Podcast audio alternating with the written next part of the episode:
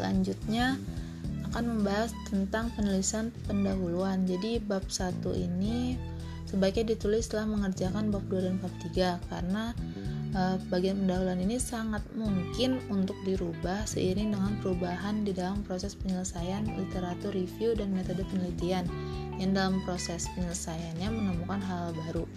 Secara umum, dalam penulisan pendahuluan ini ada lima hal pokok yang wajib ada. Yang pertama ini menjelaskan kondisi masalah yang akan diinvestigasi untuk menjelaskan pentingnya penelitian ini. Jadi selain penulisan bagian ini dilakukan untuk memberikan introduction awal terhadap pembaca, dalam konteks ini tuh kita harus berasumsi bahwa pembaca tidak memiliki knowledge terhadap apa yang diteliti. Yang kedua, menjelaskan aspek atau bagian yang telah diteliti dalam penelitian sebelumnya. Jadi dalam hal ini direview beberapa penelitian yang memiliki fokus yang sama dan bagaimana secara singkat dijelaskan hasilnya. Secara lebih sederhana, tahap ini menguraikan penelitian sebelumnya yang telah melakukan research di bidang ini. Yang ketiga, menjelaskan bagian spesifik dari penelitian terdahulu yang belum dilakukan dan akan diinvestigasi.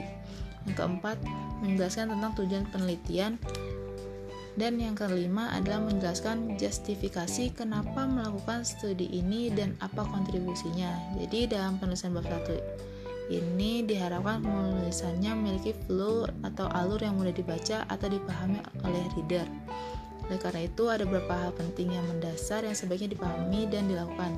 Yang pertama ini selalu memulai menulis uh, kerangka tulisan atau poin yang ingin disampaikan dalam setiap paragraf. Kedua, dalam satu paragraf sebaiknya hanya ada satu main idea dengan format dasar satu induk kalimat dan ada beberapa anak kalimat.